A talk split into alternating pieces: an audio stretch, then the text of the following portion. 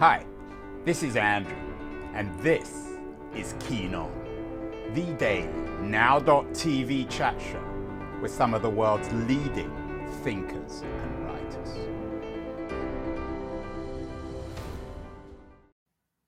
Hello, everybody. It is March the 31st, 2022, one day before April Fool's Day, serious day today. Uh, one of the nice things about my job, I don't know if it's a job, uh, an activity, a hobby on Keen On, is that I get to read a lot of interesting books by very smart authors. Um, uh, frequent viewers or listeners to the show know that uh, last week we featured Stewart, uh, a book about Stewart Brand, the Silicon Valley visionary, the man who lives perpetually on the edge book uh, called uh, Whole Earth, written by John Markoff, uh, the New York Times writer. And while I was reading that, I was also simultaneously reading a book by my guest today, The Rise and Fall of the, ne- of the Neoliberal Order by the Cambridge University historian Gary Gerstle. And it was almost like reading the same book because while I was reading uh, the age of uh, neoliberalism, it suddenly occurred to me, God, Brand needs to be in this book. He's the quintessential neoliberal. And then serendip- serendipitously, he showed up in the book. So uh, it's nice to know that my authors are talking to one another, at least through Keen On. I'm thrilled that um, Gary Gerstle, the author of The Rise and Fall of the Neoliberal Order, is joining us from Cambridge, Massachusetts. He divides his time between Cambridge, England, and Cambridge, Mass. Gary, I, congratulations on the book. I, I, thought it was extremely interesting The Rise and Fall of the Neoliberal Order, America and the World in the Free Market Era. I think one of the surprising things about the book is that one would have expected it to be full of uh, Hayek and his fellow Mont Pelerin friends and colleagues, the Milton Friedmans of the world, but you define neoliberalism in a much broader way to include men like Stewart Brand, who many people traditionally associate on the left. So, what exactly for you does neoliberalism mean? We have a, a long quote from Wikipedia here. How would you define it? Well, neoliberalism is is best understood as a, a creed that wishes to unleash the full power of free market capitalism. Uh, it wants to remove restraints on capitalist activity. It wanted, wants to encourage entrepreneurialism. It wants to encourage the free movement of factors that are seen as being crucial to successful capitalist modes of production. Uh, that would include free trade, free movement of people, free movement of capital, uh, free movement of information. And once you begin talking about those freedoms, one also it also points you in the direction of of globalization uh, because neoliberalism is a is a creed that that uh, preaches the importance of of globalism of companies, corporations, individuals crossing national boundaries, pursuing their advantage, pursuing efficiency, uh, pursuing entrepreneurialism, economic growth, the promise of neoliberalism is that if this kind of situation of freedom is allowed to flourish, then uh, all boats will rise. The rest of the world will be brought closer to the West in terms of its affluence. Those people in the West will all benefit. This is a fiction, as I talk about in my book, because neoliberalism introduces really serious inequalities into the economic order and economic structure but this is the promise of neoliberalism and it's uh, and the promise of neoliberalism is not just about capitalism and economic growth it also carries within it a promise of personal freedom uh, personal emancipation the ability and opportunity of, of people to pursue their dreams um, their advantage to reinvent themselves to cross borders in, in the pursuit of things that are very meaningful to them. Uh, and so it has a popular element to it, which studies that focus too much on Hayek and Friedman don't fully account for. Uh, those accounts of neoliberalism focus too much on the capitalists themselves, their projects for development, their determination to use neoliberal philosophy in some respects to constrain the democratic will of the masses. I don't deny that in my book, uh, but I also want to understand why the appeal of neoliberalism has been so profound uh, and why it has spread so far and why for at least two decades and perhaps more it had more authority in the world than arguably any other creed uh, so much so that it could pull in people from different political persuasions, including like, Stewart uh, Brand. Stewart Brands of the world. Um, Gary, like your, your, your day job is as a professor of American history. You've written a number of books on the history of America, contemporary United States. Um, it seems to me, and again, correct me if I'm wrong, that you Americanize the neoliberal order. You suggest that it could have only risen and perhaps fallen in the United States, and it has a uniquely American quality. You borrow ideas, for example, from the French historian uh, Michel Foucault to, to make this argument. What is it about America in your mind that makes it such fertile soil for neoliberalism? And why should indeed we we think of the neoliberal story more in the context of America than in the Viennese school of, of Hayek and his Mont Pelerin friends? Well, I think it's it's uh, it's in America that uh, neoliberalism reached its full amplitude. I wouldn't say it's confined to America. I think it went from America then to the world. I would also say that Britain also has had a, a very important role in terms of the genesis of neoliberal thinking. And here, there's some quite close parallels between Ronald Reagan on the one hand and Margaret Thatcher on the other, and their successors, um, Bill Clinton in the Democratic Party and Tony Blair in the in the Labor Party, both of whom I see as being key facilitators, uh, sometimes unwittingly, sometimes wittingly, of neoliberal ideology. Uh, and, and, to be clear, um, Gary, you're no great fan of neoliberalism. You're not a fan of Clinton or Blair or the neoliberal is the, the neoliberals on either the right or the left. You're pretty critical.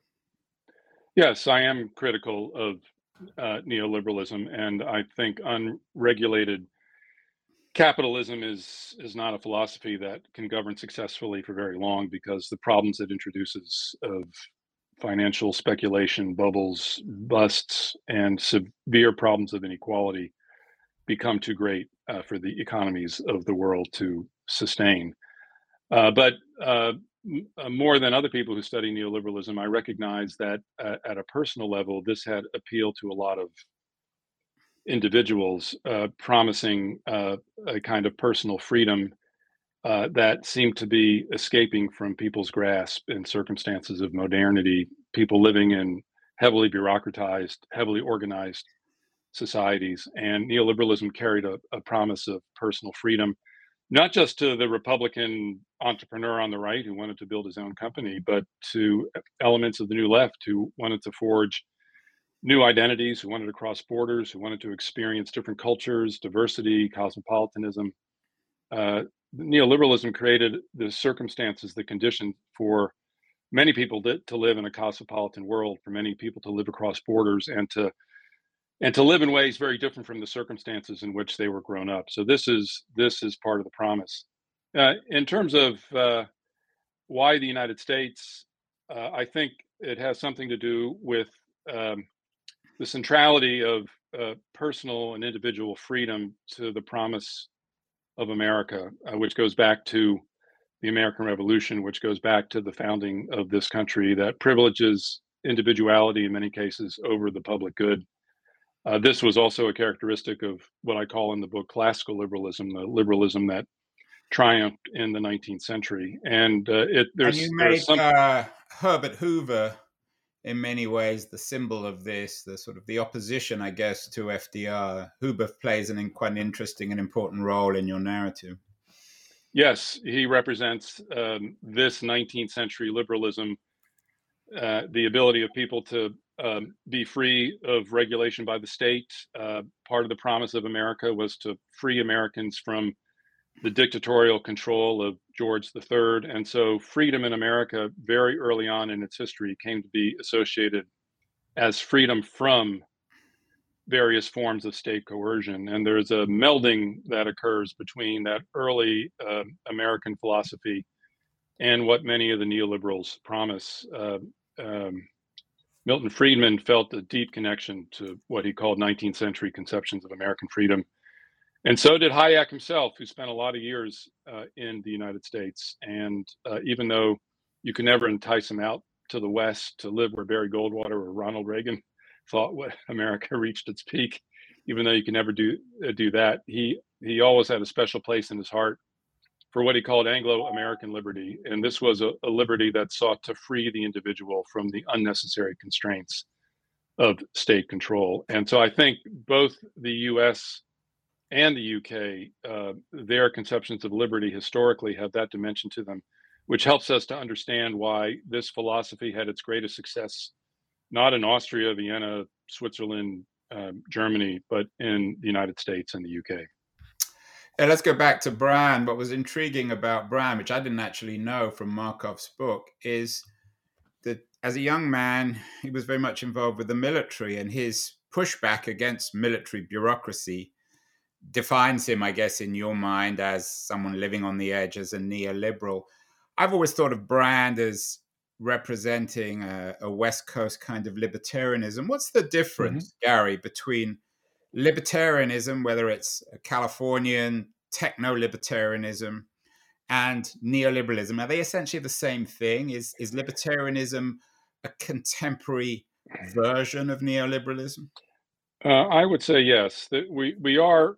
There's a linguistic difficulty and complication here uh, the best term for both libertarians and for neoliberals is actually the word liberal in the classical sense of the 19th century, uh, prizing individuality uh, above all else. The problem with calling someone like Brand a liberal or someone like Hayek a liberal, and, and he's, he's he wanted that label but could no longer appropriate it, is that someone who is best understood in European terms as a um, social democrat, Franklin Roosevelt, stole the liberal label. He also stole it from Herbert Hoover, which is why one of the reasons I'm interested in Hoover's loss.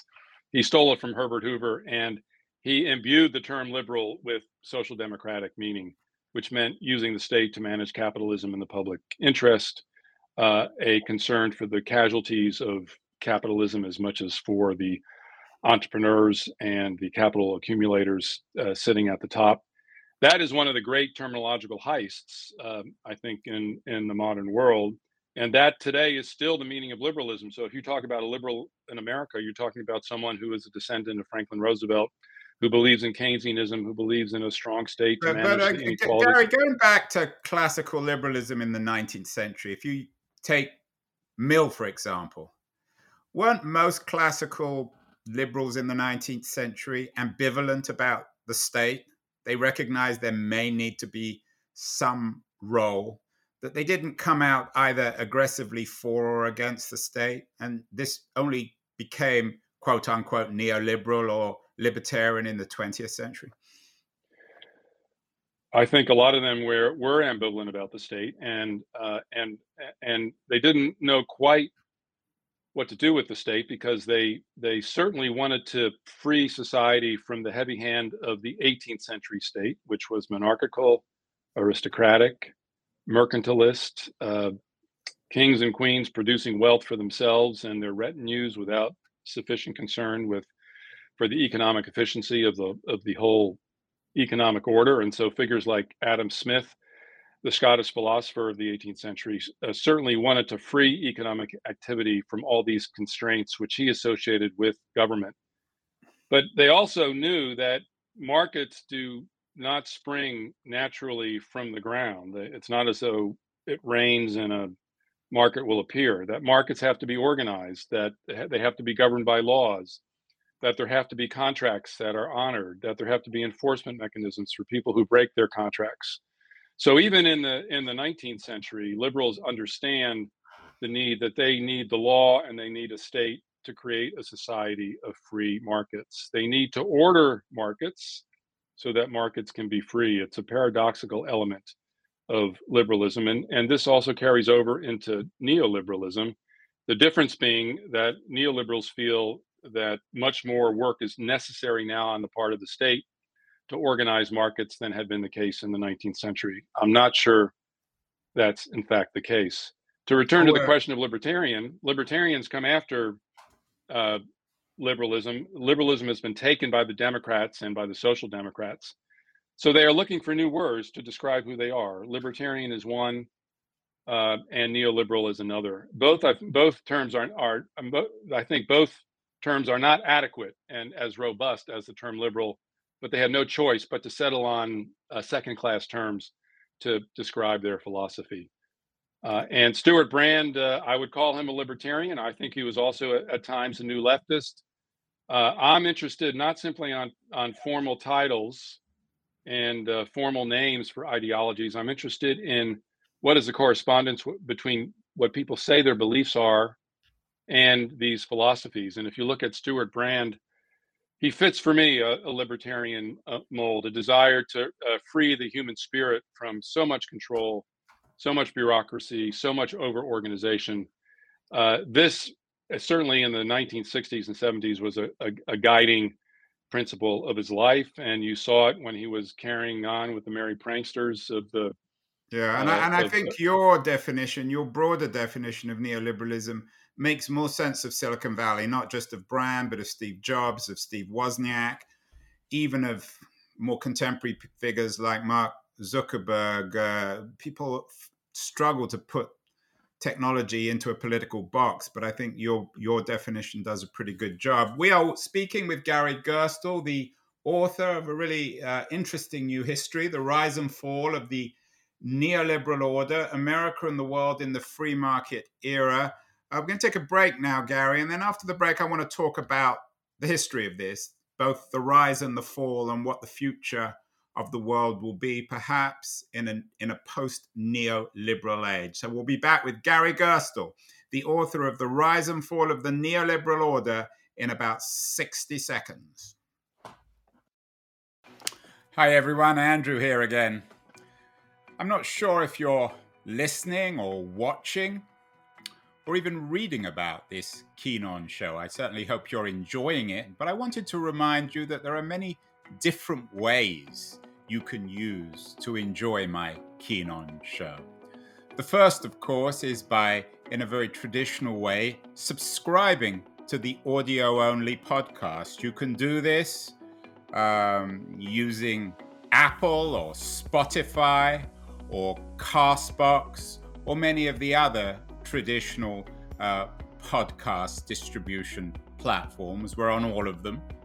And if you want to access uh, all the podcasts together, you can go to my LitHub page um, in their podcast section, which is dedicated to all the interviews. Uh, if you're into watching this, as opposed to simply listening, um, if you follow me on Twitter at AJ Keen, you can watch these shows live.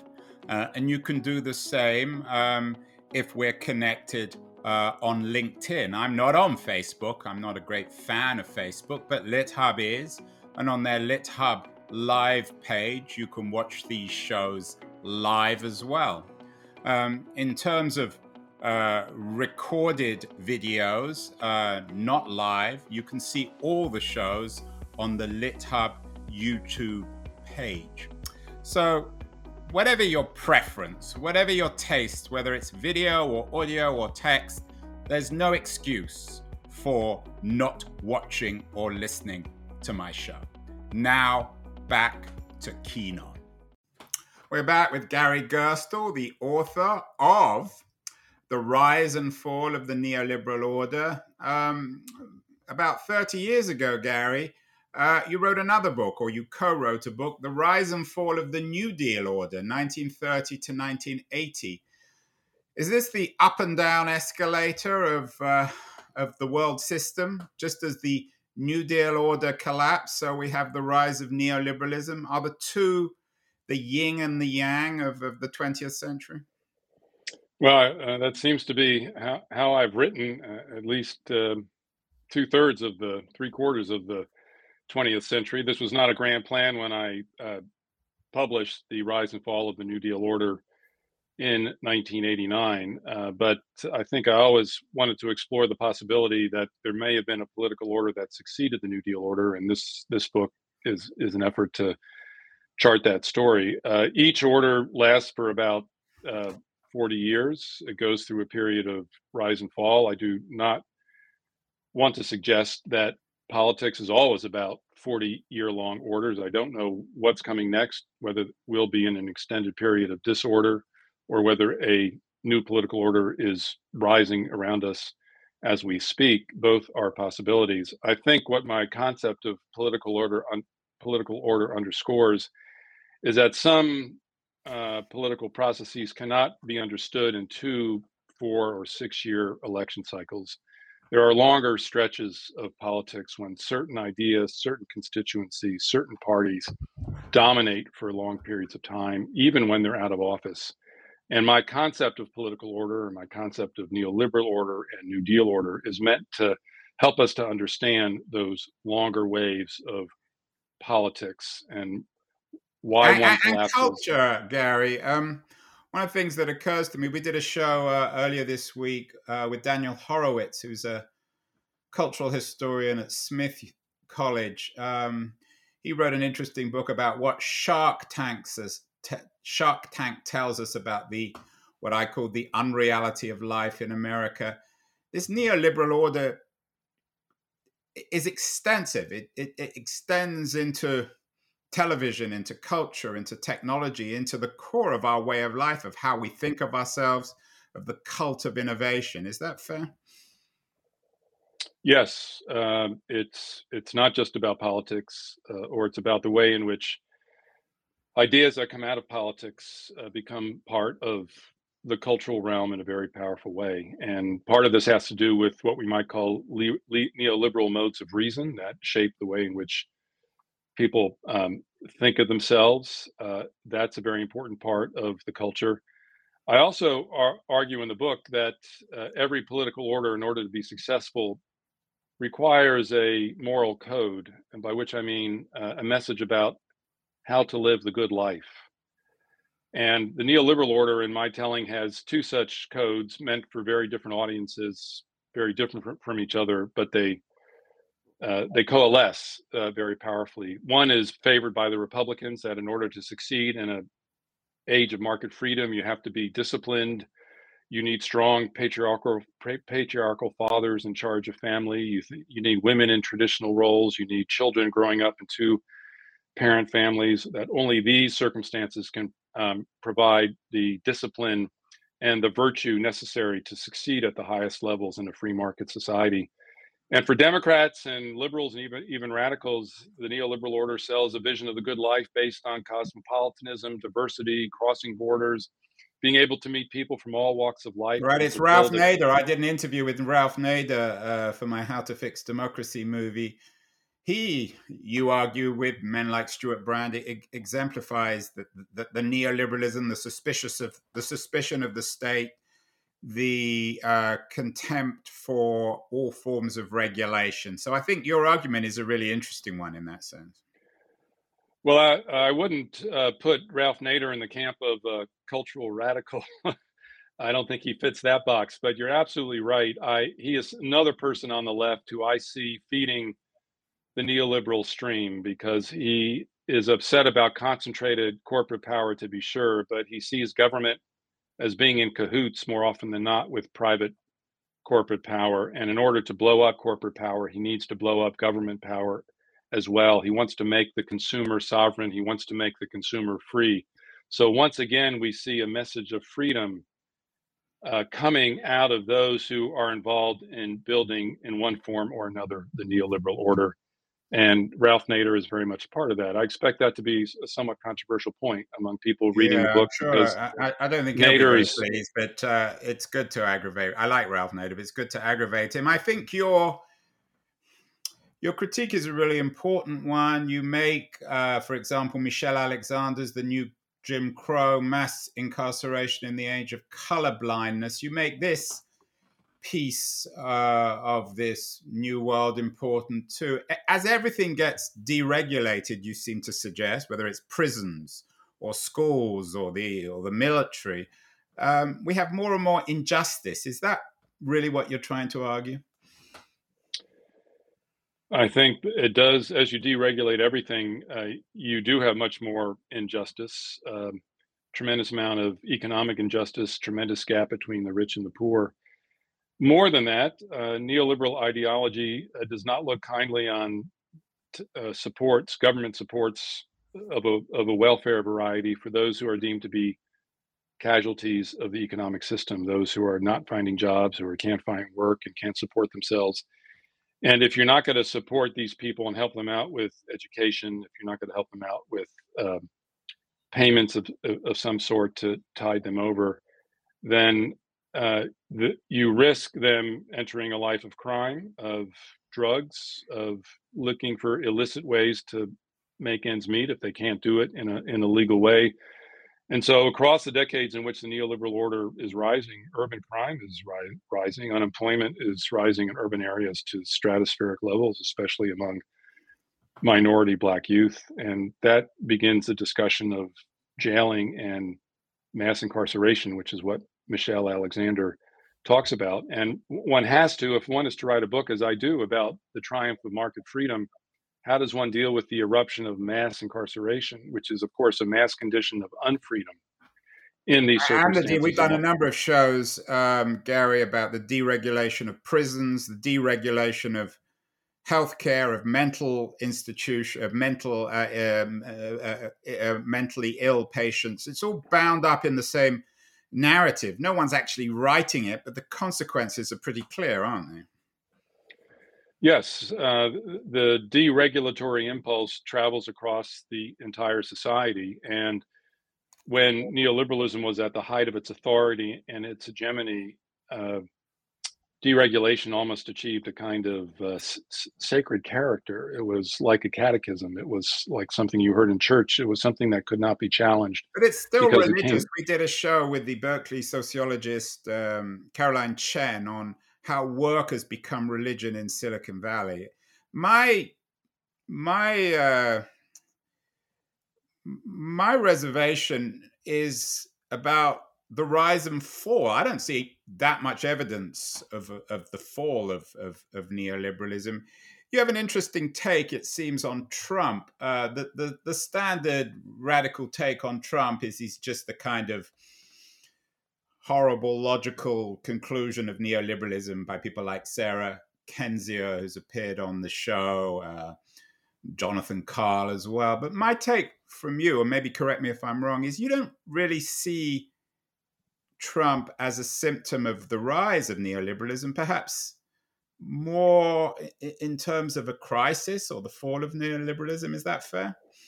It is fair. Um, I think the uh, the two dominant figures in the United States of the second decade of the 21st century, one was Donald Trump, and the other was Bernie Sanders, uh, a man on the ethno-nationalist right versus a socialist on the left. These men are not new men. You know, they're we all know them to be old. Uh, in their in their 70s, they've been around for a long time. They've had long careers. In the 1990s, they were utterly inconsequential as political figures in American life. No one took them seriously. Trump was always trying to get people to take him seriously, but no one took him seriously as a political figure. That he can vault himself to the center of um, American politics, as Sanders was able to do, signifies that the liberal order was beginning to come apart. Now, many people think that Trump is uh, simply a buffoon, of even if a talented buffoon and a, and a dangerous man. I don't disagree with those judgments, but he has some beliefs that run deeply counter to ne- neoliberalism. Uh, he was never a believer in free markets. He never believed that markets could be perfected. He, he thought markets were were always being arranged uh, by fixers uh, like himself. He did not believe in the free movement of goods. He did not believe in a globalized economy. He did not believe in the free movement of people. Uh, he was not committed really to the free movement of, of, of, information. The freedoms that were seen as being the hallmarks of the neoliberal era are not things that he um, supported. He was interested in building walls, and someone who's a, a, true neoliberal is not primarily about building walls. They're about tearing walls down. And so I think Trump has done has done, and on the right, and Sanders on the left has have done a lot to introduce ideas into politics that were forbidden or had no chance of success or influence when the neoliberal order was riding high. So, what about the future? Um, if if indeed neoliberalism is in crisis, which I'm not convinced, but that there has to be some sort of future, Gary, um, for progressives. I mean, I had uh, your friend um, Michael Kazin on the show recently. I think you referred to him in the beginning of your book. He's a friend of yours. I think he helped with the editing of your book. What it took to win a history of the Democratic Party. My reading of Kazin is that he thinks we can return to the New Deal order. I'm guessing you don't think that. I'm guessing that you think that progressives need to rethink the 21st century, perhaps along David Graeber's alternative uh, anthropologies, which he lays out in his new history, The Dawn of Everything, a new history of humanity. Graeber is no longer around. Can we go back to the New Deal, Gary, or do we have to move forward as progressives? Well, uh, one can certainly, as a progressive, if one is if wants if one wants to rebuild a progressive future, then one can do worse than study a time when progressivism was so successful in America, and that brings one back to the New Deal. So I think the New Deal should be studied. Uh, I think those but in political who, terms, in terms of winning, rather than in ideological terms. Well, uh, there um, there is a majority that votes progressive. I think Biden um, is ha, has tried to put together a progressive coalition, and he welcomed the left into the Democratic Party um, more robustly than has occurred with any Democratic president. I would say of the last thirty or forty years. His but, but Bernie Sanders is a new dealer. He, he as you I'm suggest, sorry? he's old and he doesn't seem to have had a new idea for about a hundred years, for better or worse. I mean, do, do, you well, think that? I mean, I, is there a progressive? Is there a kernel of progressivism, a kind of uh, an epochal notion, say, bound up in in, in Graeber's critique of the state? Because in in some ways, Graeber might be thought of as a neoliberal.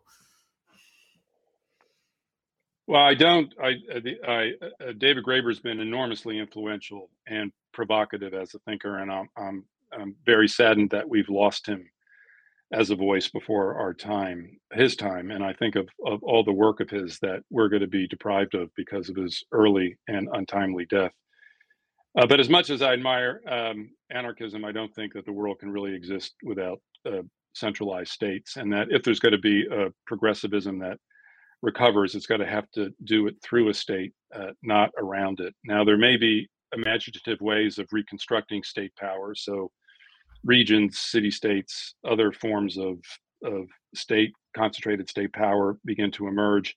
But I don't think that a progressive order can be reconstructed in the terms that anarchists favor. Uh, what I would say in Biden's defense uh, is that I think he recognizes that we in the world are at an inflection point in history now that the neoliberal order has run out of steam, that something else is going to replace it. We can glimpse pretty clearly what the right wing version of this is. It's it's Trump, it's authoritarianism, and this is not just an American phenomenon. These are ethno nationalist, populist uh, leaders who are very critical of democracy, democracy, think democracy is slow, ineffective, and they celebrate the cult of the strong leader and they identify themselves with the state and with peoplehood.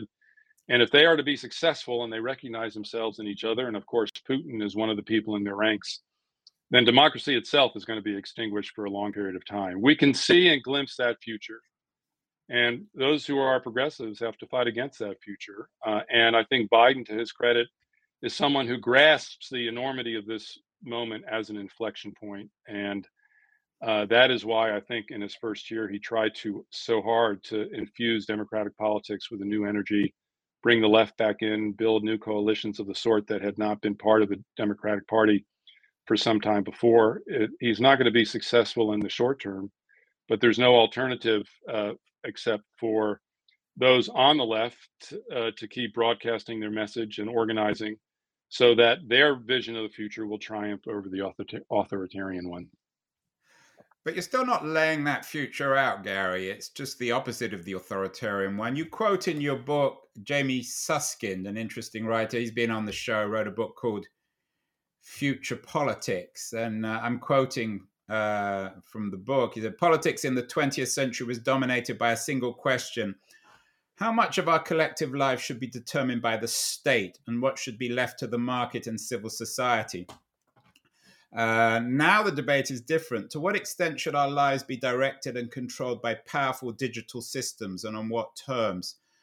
How much of our post neoliberal order, from both a progressive and a conservative or reactionary point of view, how much is it going to be determined by technology, by blockchain, by openness, by transparency, by the new monopolies of Silicon Valley?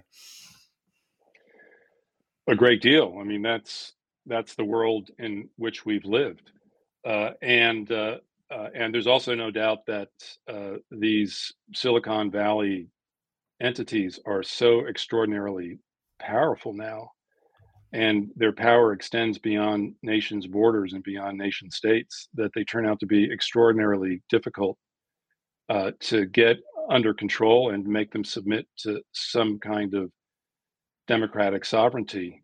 Uh, the technology is with us uh, and that is not going away and it's going to continue develop to develop in all kinds of ways i think the key question for those people who see themselves as democrats and here i mean democrats with a small d those who value democracy and those who think that the people should be sovereign they meaning we are going to have to find some way of putting these enormous private entities under some kind of public democratic supervision.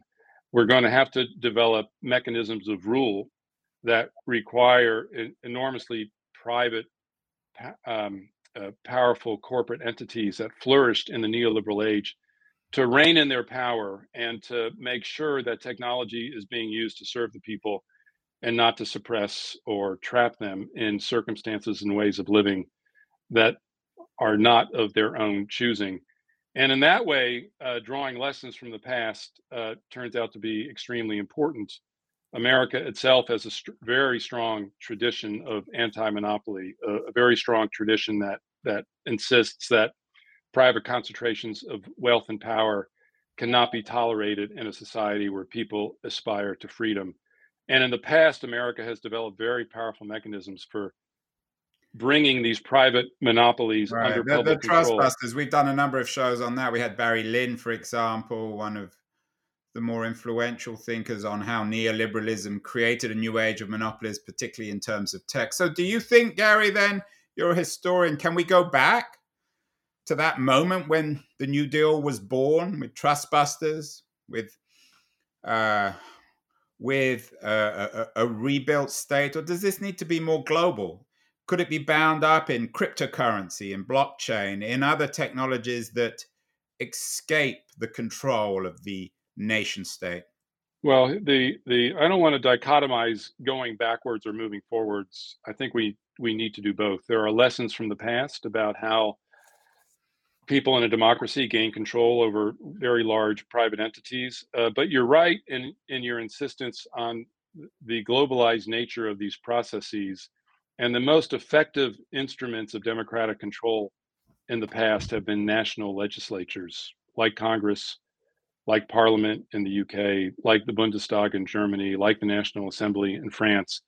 And one of the challenges for today, and this is part of the climate challenge too, is that the problems transcend national right. borders and, and they transcend the limits of legislative power. And so the question becomes uh, where does the power to rein in these corporations how do we locate this in an international arena where national legislatures can cannot yet do can no can no longer do what they once did they, they can control national territory they cannot control international territory one thing for certain it's not going to be the united nations and right. i think one of the ch- one of the challenges for those of us looking into the future is to identify what are the means of international democratic governance and the United Nations is not going to work. I don't think David Graeber's ideas are going to work. Uh, Congress can't extend its rule throughout the whole world, and if it does, it will be it will be imperialistic rather than democratic. It's not going to be crypto chains and currency. Uh, this is, I would say, the biggest question of, of our time how to establish democratic forms of control and sovereignty that allow people internationally to rule beyond the borders of the nations in which they live. It's a great question, a great question to end on. Perhaps it will be the subject of another book, Gary. Uh, but your new book, The Rise and Fall of the Neoliberal Order, it's out right now. You can order it. Uh, America and the World in the Free Market Era does as good a job, I think, as any book recently to tie all these complicated strands of neoliberalism together and make it a coherent narrative. And I think, Gary, you do a particularly good job explaining that it's not just a conservative movement, it's also a liberal, quote unquote, movement as well. So, congratulations on the book. What else should people be reading uh, on the last day of March in 2022, Gary, in addition to your new book?